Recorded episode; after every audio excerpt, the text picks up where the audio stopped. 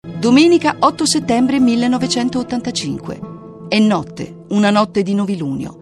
Nella località Gli Scopeti, una coppia di giovani turisti francesi sta facendo l'amore in una tenda sistemata in un anfratto.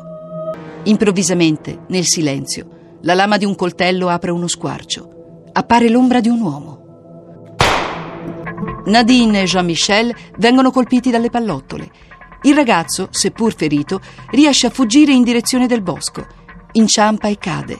Il mostro lo raggiunge, lo accoltella con ferocia al collo, alla schiena, al torace. Poi, non sazio di sangue, torna nella tenda per il consueto rituale. Taglia e asporta il pube e il seno sinistro della ragazza. Sono trascorse poche ore dalla scoperta che il magistrato di Firenze, Silvia della Monica, riceve una lettera anonima. Dentro la busta c'è un lembo di pelle di Nadine. Il mostro questa volta si è voluto divertire. Ha nascosto i corpi e ci ha fornito la prova del delitto, sapendo che per noi sarebbe stato impossibile rintracciare le vittime.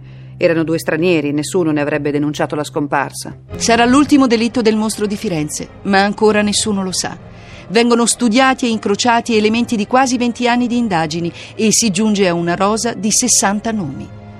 Un elenco che va riducendosi sempre più. Nell'aprile del 1992 Perugini, direttore della squadra antimostro, rilascia una dichiarazione nel corso di una trasmissione di Rai 2. Io non so perché, ma ho la sensazione che tu in questo momento mi stia guardando. La gente ti chiama mostro, maniaco, belva. In questi anni penso di aver imparato a conoscerti, forse anche a capirti.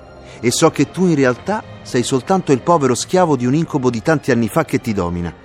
Se deciderai di liberarti di questo mostro che ti tiranneggia, sai dove trovarmi. Io aspetterò.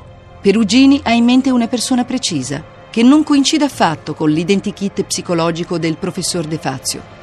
È un contadino di mercatale, basso e tarchiato, noto per essere un uomo scorbutico e violento. Il suo nome è Pietro Pacciani.